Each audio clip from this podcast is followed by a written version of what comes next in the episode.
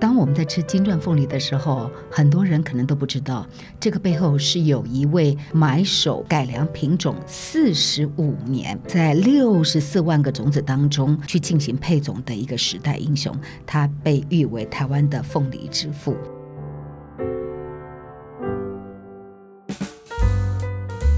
欢迎来到王文静看世界，我是不文静的王文静。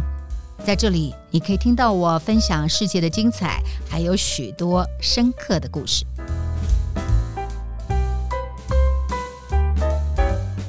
夏天到了啊，今年开始开吃凤梨了没有？台湾的凤梨真是好吃，特别我们有一个品种叫金钻凤梨，在今天。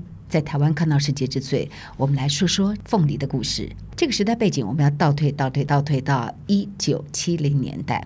大家知道哦，台湾的凤梨罐头的外销量曾经是世界第一。那么，凤梨的革命第一枪开启了台湾食品加工业的外销的黄金期，所以它的意义不只是凤梨罐头世界第一，事实上也开启了台湾食品加工业的一个新里程碑。翻译成这个股票市场的说法，就是凤梨罐头曾经是台湾的护国神山。那么，这个凤梨罐头的产业。它不是昙花一现，它的整个产业的兴盛超过了一甲子，而且在这过程当中创造了很多的凤梨富豪。那我们就来谈谈哦，到底为什么台湾的食品加工业会开始于凤梨罐头？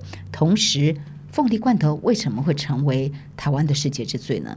首先，我们先来讲一个时代背景哦。凤梨最早最早是源自于美洲，后来传到欧洲、亚洲。那么台湾大概就是在大航海时代的末期，台湾最早的凤梨品种是从清朝到了这个中国，但是它一刚开始被移入的时候，哈，它很酸，所以呢也一直不被关注，哈。后来为什么有了关键跟戏剧性的转变呢？非常非常关键的是，在日本人来了。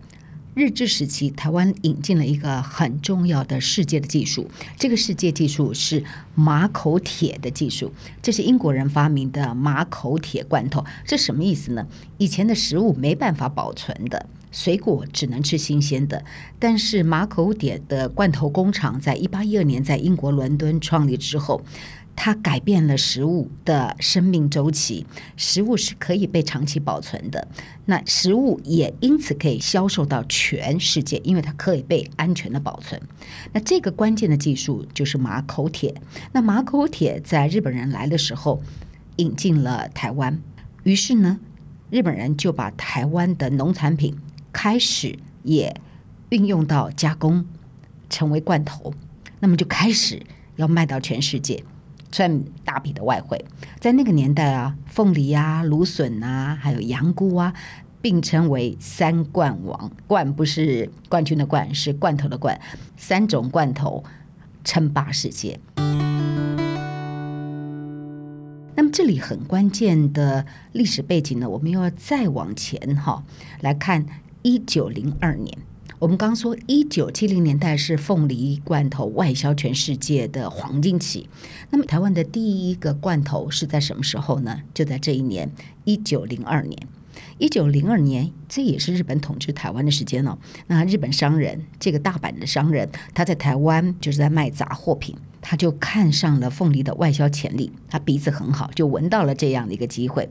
于是呢，他就在高雄凤山设立了第一座的凤梨罐头工厂。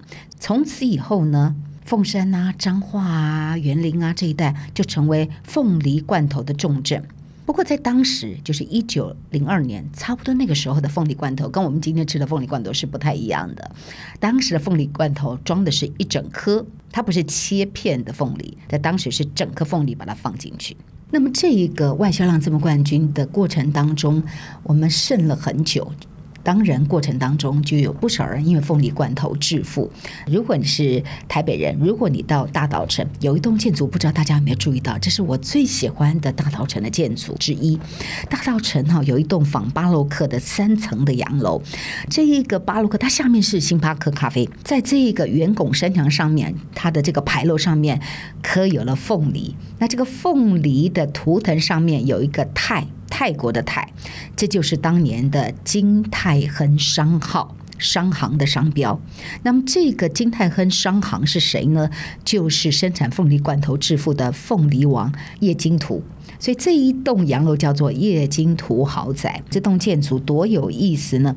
这栋建筑在一九二七年落成，落成的时候，当时的报纸《台湾日日新报》曾经惊叹地说：“哇，这是台湾人建筑艺术的一大进步。”那么这一个建筑的形式呢，我们可以看到哈，它除了圆拱的山墙有叶家的标志泰跟起家的凤梨之外，这个仿八路洋楼当中，它除了华丽的牌面之外，它的顶楼天台有一大片的假山花园。可以想见他当时那个排场哦。那么当时刚刚落成的时候还开放让大家来参观。这个地方的庭院还种了上百株的菊花，就日本人喜欢菊花嘛，真的是很漂亮、很特别的一栋建筑。那么叶金图呢，他的这个凤梨罐头工厂呢，事业版图有多大呢？从台北到凤山、园林、彰化、大树、高雄，大概全台湾当时他有六间的凤梨罐头工厂。然后呢，他过世之后，凤梨王的葬礼上面，大家就以凤梨罐头堆叠来祭拜。这个画面大家有没有一些联想呢？这就是我们传说最早台湾独有的罐头塔的丧葬文化，就来自于凤梨王葬礼上面，大家以凤梨罐头堆叠祭拜，就是由叶金图的丧礼开始。我们常说哈，花哪有百日红的？不可能。所以台湾的凤梨罐头，在它极盛的时候，政府就有意识到说，它未来会面临到土地跟人工上涨这些问题，所以可能要再更务实的回到说，当这些上涨之后，台湾的凤梨罐头在世界的竞争力、国际市场竞争力就不可能再有在一九零二年当时的一个优势。所以该怎么办呢？也不会有一九七零年的世界第一了，这世界第一是不会永久做下去了。在黄金时期的时候呢，我们的政府就是我们的实验所就开始去做凤梨的研发。那么这个很关键的人物就是我刚刚提到的凤梨之父张清勤。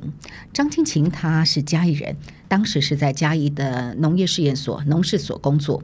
他很特别的就是投身凤梨的改良有四十五年。我们可以想象哈，一个人的一辈子有多长的时间？他几乎一工作开始就是在研究凤梨，凤梨，凤梨，凤梨，脑袋里头就是凤梨。你看哦，四十五年。这么漫长的岁月，那么他怎么样去进行这一个配种跟改良？研究凤梨跟芒果很大的不同，芒果还有树，所以那个工作还可以在树荫下面。凤梨矮矮的，所以它是没有遮阴的。所以他在做杂交实验的时候，你基本上是一个在南台湾，然后没有树荫遮阴的工作环境工作，这是第一。第二，凤梨很凶。叶子都是刺，所以你走进凤梨园的时候，你是要经过凤梨满身是刺的凤梨，所以工作人员在里头常常是伤痕累累，所以大部分人都不愿意做这个工作。这就是张清勤张先他的杂交实验的过程当中的工作场域，四十几年来就是这样在环境当中工作。那也因为这样，最后他催生了我们今天非常受到欢迎的金钻凤梨。果皮很薄，果肉很细，甜度很高的金钻凤梨。我自己以前是不太爱吃凤梨，好酸哦。因为有了金钻凤梨之后，它带来了味蕾的另外一个口感的新的一个境界，所以金钻凤梨不单是受台湾。欢迎也外销到国外。那么它很特别的是，也把农产品就凤梨的附加价值也整个提高了。那这是在后来台湾果然在凤梨罐头没落之后，凤梨的鲜果外销能够接棒。那么这么一位很重要投身凤梨的品种改良的这个人，就是张清琴。他后来被推为台湾的凤梨之父，能够被誉为之父，都是一个。世人给予很高极高的一个评价。那我们在谈到张清琴的时候呢，我特别要说一段故事，就是刚提到那一个实验的过程，不知道会有怎么样的明天跟怎么样的结果，所以都是在满身伤痕的过程当中做实验的，这是外伤，内伤也不断。因为他长期要空腹的试吃凤梨，所以他很多次的胃出血，当中的其中一次他输血还感染了 B 型肝炎。所以不要以为他做的是食物的研究哦，但是这个付出的身体代价是不小的哦。这样的一个身体的一个付出代价，我们还看到了他的这个努力要跟投入，其实就跟他的名字里头有个勤劳的勤一样，张清勤。他这样的投入换得到的植牙的回报，也是让人很惊讶的。凤梨品种的改良需要的时间是非常长的，十几年、二十年、三十年，长期的配种选种不太容易。短期能够有成效，但是谁能够等待一个研究人员可能几年都拿不出成绩，慢慢的研究呢？那于是拿不出短期绩效的张清琴，他的工作表现基本上是不符合期待的，不符合上级的要求。所以这位凤梨之父，他最后的职务，他的头衔只有副研究员。简单来说，他从来。都没有成为研究员。他是在二零零二年过世的，在二零零一年的年尾的时候，他因为高烧不退，被检查出来罹患肝癌。在这个时候，就是在这一年的十二月，嘉义的农事所也感念他隔年就要退休了，所以特别也帮他举办了凤梨的一个研讨会。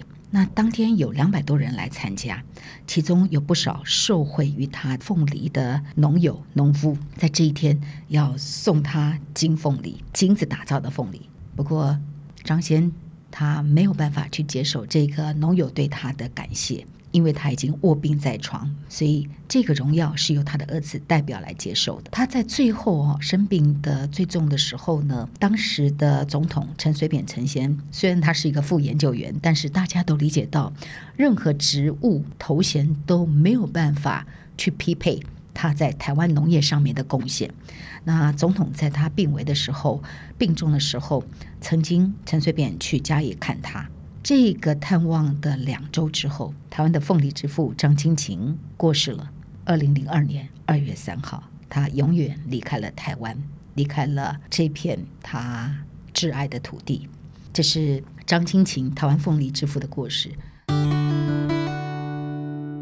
夏天到了，当我们吃金钻凤梨的时候，很多人都不知道背后还有这么一位埋首其中啊、默默的在土地里头，在荆棘里头。